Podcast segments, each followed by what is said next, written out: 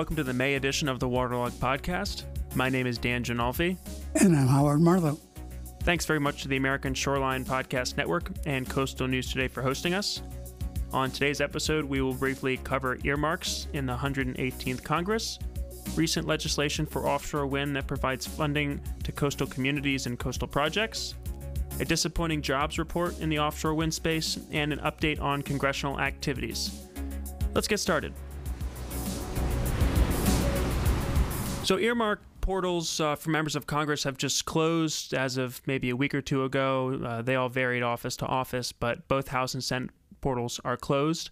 And there are a variety of projects that we know, coastal projects that we know were funded. Now, because there's no appropriations bill put together or, and not yet any sort of repository on appropriations committee websites, we just know the projects uh, that we've been involved with for our clients as well as a few others. But I just want to point out um, there is a significant amount of money for things like beach nourishment. I saw the New Jersey senators, Senator Menendez, Senator Booker, uh, both uh, requested a significant amount of funding for coastal projects in New Jersey. Um, beyond beach nourishment, we're also seeing funding for uh, stormwater, stormwater outfalls. There are projects that were funded. Um, again, clients far as in the Grand Strand, which is Myrtle Beach, North Myrtle Beach area, um, as well as Tybee Island, Georgia. Um, so there's a lot of opportunities out there. We even got some affordable housing for a coastal community, uh, city of North Bend. So uh, this is just a reminder: those funds are out there, and to all coastal communities, make sure that you're reaching out to your members of Congress, your senators, um, and you know see if there's an opportunity to bring some of this money home because a lot of the smaller communities don't have all the resources that large cities and you know larger counties have. So this money can really be helpful for a variety of coastal resilience type projects. Things that the earmark process provides that, uh, as an alternative to grant application, are one, it's a lot easier. You still have to go through filling out forms online. But the fact is that it is a lot easier than a grant application. There are, once you get awarded money by Congress, there's still requirements for obviously it's public money, so you want to be sure it's being used for the purpose that it was intended. But other than that, I mean, we've also got uh, highway funds for let's say city of Solana Beach, mm-hmm. historic preservation funds, at least what that that's what I would call it for city of San Clemente. There are a variety of needs that are there in any community. And look ahead now to next year. And if you're planning by the end of this year to get your projects in place, which means by getting your planning ready, your supporting documentation, and all those things, then by the time of January next year, you'll be able to be in good position to make use of that earmark process. Yeah, if you have a shovel-ready project, you know, why not ask? Because you know one of my favorite things is don't ask, don't get, right? no way, no way.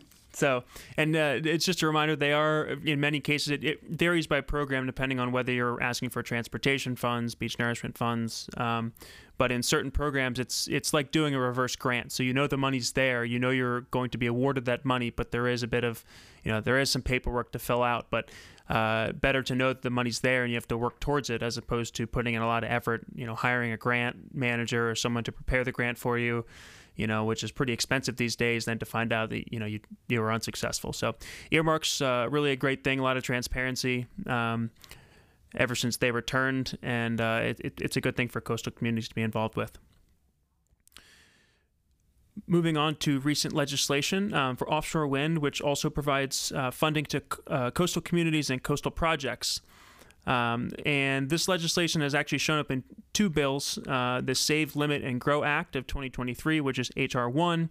And then there's also the debt ceiling bill, which is kind of taking the spotlight right now, which is H.R. 2811. Uh, both bills contain provisions relating to the revenues derived from the sale or lease of areas along the outer continental shelf for offshore wind.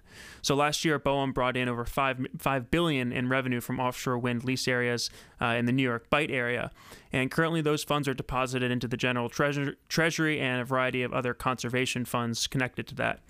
Uh, the House legislation uh, would direct 50% of offshore wind revenue to impacted states and political subdivisions based on their geographic proximity to a wind farm. So, if you have a wind farm off your uh, off your coast, the closer you are to it, uh, the more money you would receive. 37.5% to the North American Wetlands Conservation Fund, and 12.5% into the General Treasury. Now, last year in the 117th Congress, the Senate proposed S 2130, uh, also known as RISEE, R I S E E, uh, which would direct f- uh, 50% of offshore wind revenues to the General Treasury, 37.5 uh, percent to states and political subdivisions, and 12.5 percent to the National Oceans and Coastal Security Fund. Um, so, you know, both of these bills use similar numbers, but they kind of toss around money to different places, and I think that. Uh, it's definitely going that those funds are definitely going to end up one into the general treasury, uh, two into states and political subdivisions, and then three into some fund, whether it's the North American Wetlands Conservation Fund or the National Ocean and Coastal Security Fund. It's going to be the one or the other, and then they have to agree on which numbers correspond to each of those programs. Um, I think that the RISEE bill probably has a greater chance of holding on to those numbers, um, particularly you know from our point of view as a coastal focused firm, the National Oceans and Coastal Security Fund uh, does a little bit more for shorelines than the than the North American Wetlands Conservation Fund does. So we would prefer that. Um, but I think just generally th- those numbers are going to be going to need to be worked out. You know, the Senate version directs 50% of revenues to the general treasury, whereas the House version only directs 12.5%. That's that's a lot when you look at the actual dollars. Amazing amount of money, and I think that's something that uh, coastal community organizations. I wish there was a more active one on the national level. Uh, should be working on the details of and advocating to make sure that that money gets into the hands to the greatest extent possible of the coastal communities that are going to be basically adversely affected by and certainly impacted by the um, offshore wind projects that are planned. Certainly, and one of the the best things uh, you know about this language is, uh, and and we worked to get this these specific words, our favorite words, beach nourishment, into that bill because before it said coastal hurricane protection, uh, it did not name beach nourishment, which you know as as we know can sort of get lost in the mix when you just mentioned coastal protection. The Corps uses various acronyms. You know, they've got flood risk management, coastal storm risk management, with which technically mean the same thing, but can also arguably mean different things. So it's important to have those those key words in there. So some of the funding that does go to states and local political subdivisions can be used for all sorts of things related to coastal resilience, including beach nourishment. Very important. Moving on to jobs, a Scottish jobs study showed that the offshore wind industry only produced one tenth of the jobs politicians and the wind industry promised it would bring. Union workers called it an embarrassment. To support American jobs in the American energy transition, Congressman Garamendi of California recently secured language in the Coast Guard Act of 2023 that would require all vessels servicing U.S. offshore wind facilities affected by the Jones Act to ensure at least 80% of their crew members are Americans. Offshore wind developers are currently relying on cheap foreign lab- labor to staff their service vessels and will continue to do so without such legislation, which is a blow to American jobs. And according to an interior uh, interior press release last month, the South Fork Wind Project in New York will create 165 short term construction jobs over two years, giving way to only 10 long term jobs once operation and maintenance begins. That's really not a huge number considering when you look at what the state of New Jersey and, and other you know state governments are talking about tens of thousands of jobs.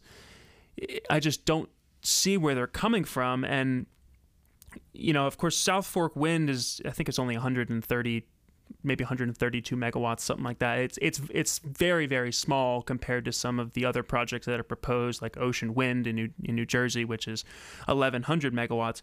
But the problem is we don't in the United States we don't have the ships.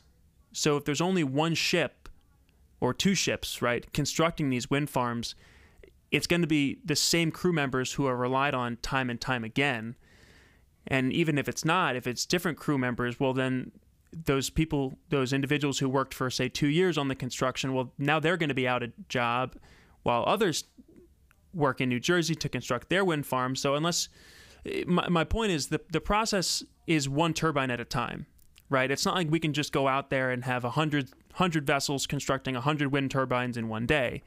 So, it's really the same crew members over and over and over again. So, unless you're talking about the on land jobs related to supply chain and servicing and things like that, I, I, and I've seen the reports from New Jersey and other states. I just don't know how they get there to numbers like 45,000 new jobs. Yeah, it's I, not going to happen. And I think well, those who've listened in the past to us know that we have concerns about offshore wind. Let's put that aside for a moment and know that here's an example. If you're going to lay cable from uh, Ocean Wind 1 off New Jersey to Ocean City, New Jersey, those cable laying jobs and ships do not have to be American. There's a major exception to the Jones Act, uh, which permits that. The Jones Act basically require would otherwise require they be American. Ships being American, one are jobs for Americans, two uh, jobs for American shipbuilders, jobs for American crew members, as well as the electricians, the engineers, and everybody else who has to do the installing of these cables. I think it's important to realize that we're dealing in offshore wind, certainly, in a opportunity for green, green energy, which is really being grabbed primarily, the benefits of which are being grabbed primarily by foreign companies. They will get the profits. I know they're taking a risk. They deserve to make a profit.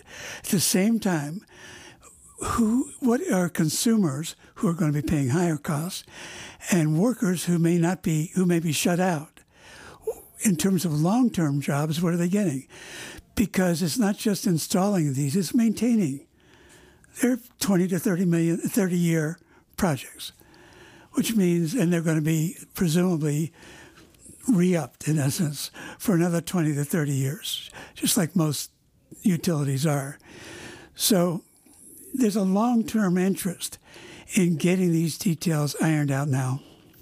Yeah, and it's important that for American energy, we're creating American jobs. Yeah. And as long as foreign companies can circumvent the Jones Act and rely on cheap foreign labor from the Philippines, and not even, I mean, these are you know, you know, Danish and and oh, they're getting yeah, a know, lot of help from Europe, Russian European developers. They're not even relying on European labor. They're relying on Philippines and other, yeah. you know, it's cheap. It's cheap labor, and uh, you know, having been recently on a ship myself, I know uh, that was not U.S. flag. I know, you know, what cheap labor is. Yeah, you see it all over these ships. Right. So I, I, I want it to be American jobs. I want American workers and American consumers to benefit this from from any development that is benefiting from our renewable energy push. So the bill that we just mentioned um, a little bit ago, the debt ceiling bill, that's tied into a variety of other things, permitting reform.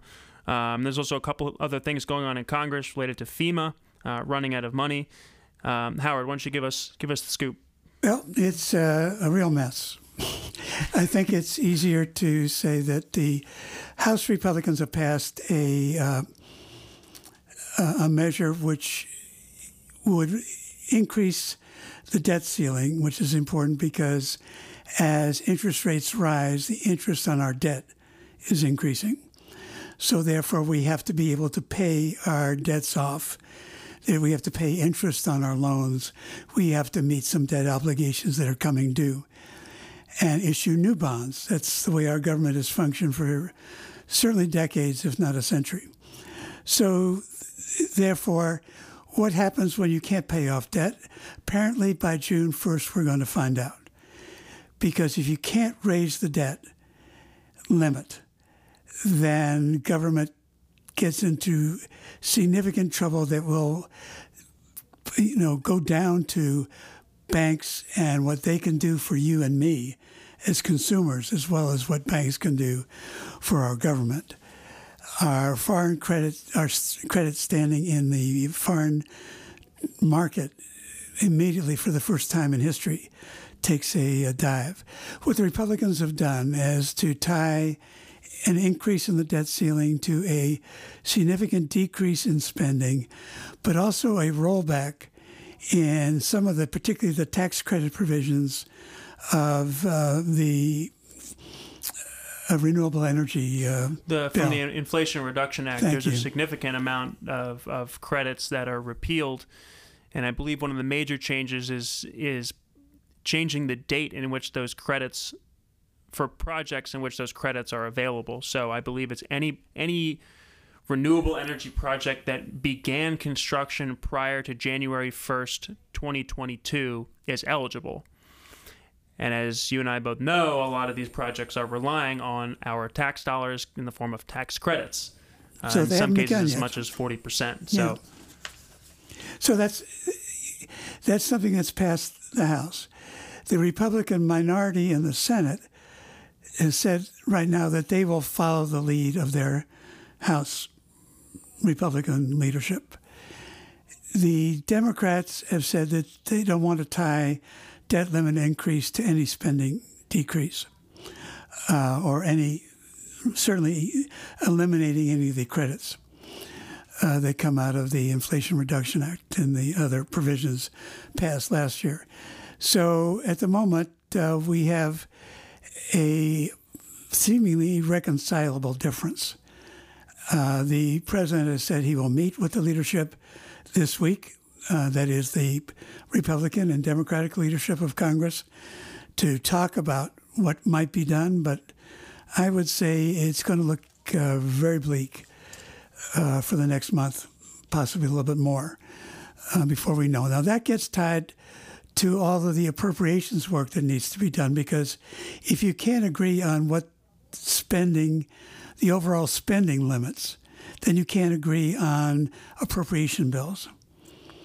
So, yes, there will be movement on bills, and bills will be, there already is movement, but the fact of the matter is it can't come to fruition, can't come to a passage of an appropriation bill, let's say for the Corps of Engineers or for any agency until they have this kind of agreement. So that represents real problems throughout the rest of the year.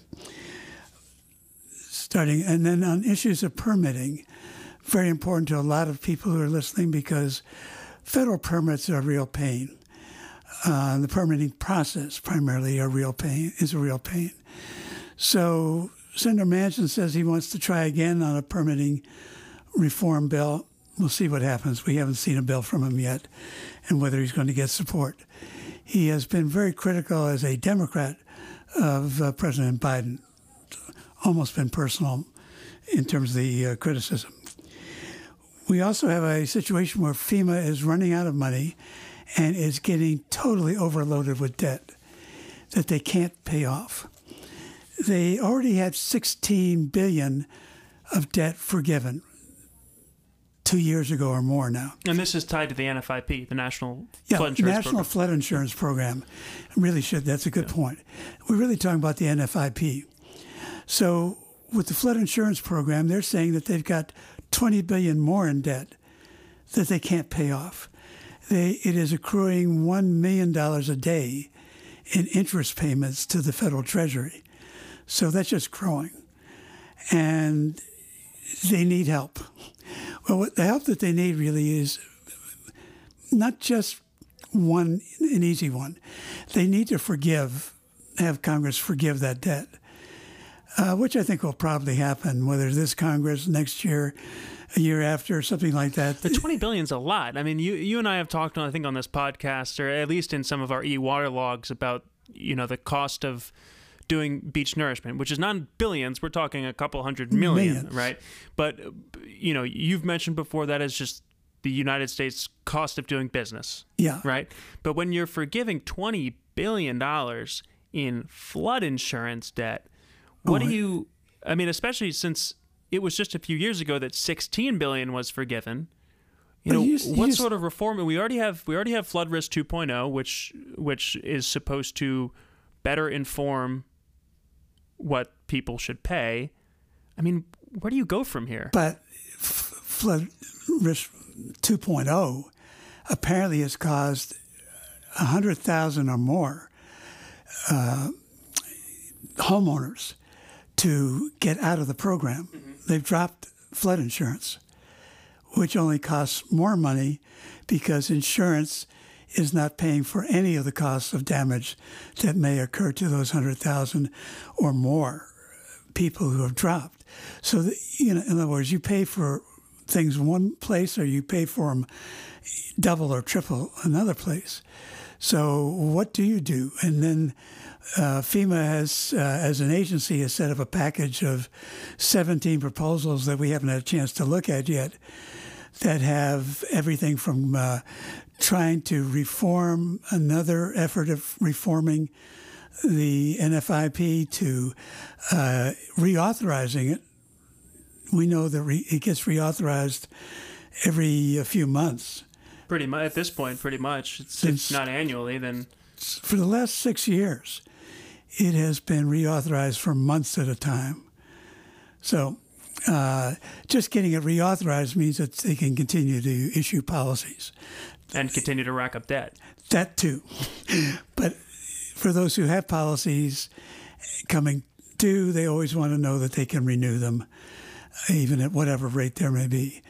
Um, if flood risk management 2.0 is is encouraging people to, you know, get rid of flood insurance, what are you going to do? Uh, well, they have a proposal apparently to provide more affordable uh, flood risk for people who are financially in need. Uh, that's always a difficult who often one. live in more f- flooded areas. Yes, I mean it's it's a it's a it's a downward spiral.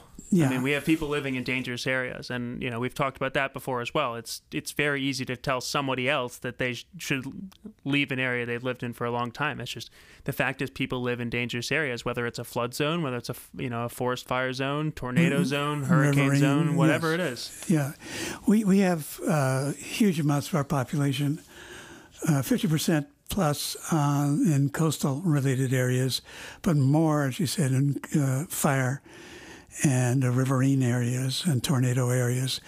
We're going to have more severe disasters in the coming years due to climate change. And Congress is not dealing with this issue. It is con- just kicking the can down the street because it is politically dangerous. Somebody has got to do something about this in terms of leadership and say, stop, because all this is doing is causing more uncertainty for homeowners, for business owners, for insurance companies that are going bankrupt. Florida and Louisiana are themselves having difficulty because they have state programs. They're sort of nonprofit associations in which they have agreed to, uh, in essence, cover the debt of uh, these uh, or the, the uh, obligations of these insurance companies that went uh, kaput, and they can't pay for them. I actually think uh, this. I was talking to a friend, and I can't remember many of the details, but they were saying that there's something recently changed in Florida where if you win a case, say a lawyer wins a case against an insurance company, those funds cannot be used now to pay for legal fees. Really? Because I mean, you know how it is when you drive through Florida. There's billboards everywhere about you know mm-hmm. this you get damaged by a hurricane, fire, flood, and you know one one of my buddies his his older brother is is you know is a lawyer who has done incredibly well for himself and what is what he takes on insurance companies. And a lot of insurance companies are leaving the state because they simply can't there's just too much risk.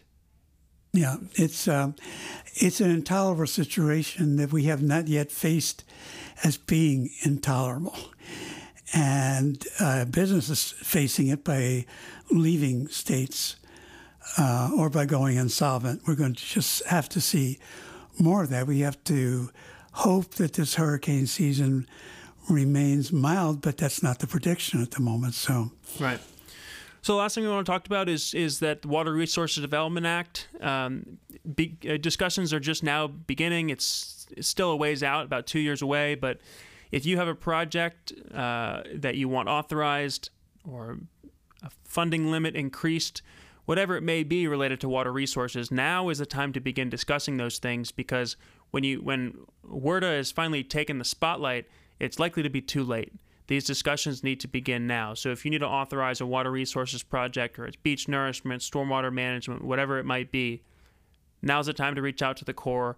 We are keeping an eye out for the Section 7001 uh, proposal process, which is the avenue in which non federal uh, potential sponsors can uh, submit projects to be recommended to, for, to Congress for authorization. So, uh, if you are subscribed to Waterlog, we will let you know uh, via an e-Waterlog as soon as that is available, and we will also have um, a little bit more detail on the things we've discussed today coming out uh, later this month. So it's very important.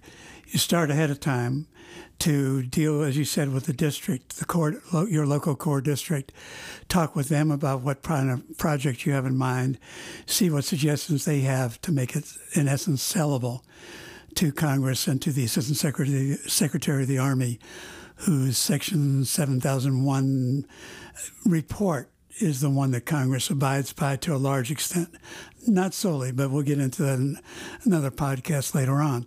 But that's the way it begins. And I know we had success by starting well in advance, let's say for the folks in Waikiki, who in the last uh, WRDA of 22 started close to 2020, but certainly in 2021 to be able to get their project set up and put in a position where their delegation supported it, where their district supported it, and where they got authorized. Now they got to work on funding, but right. you know, it's the way the process starts. So, thank you very much for tuning in. We will be back with you all in June, and hopefully, you are all enjoying the spring. Take care now. Bye bye. Bye bye.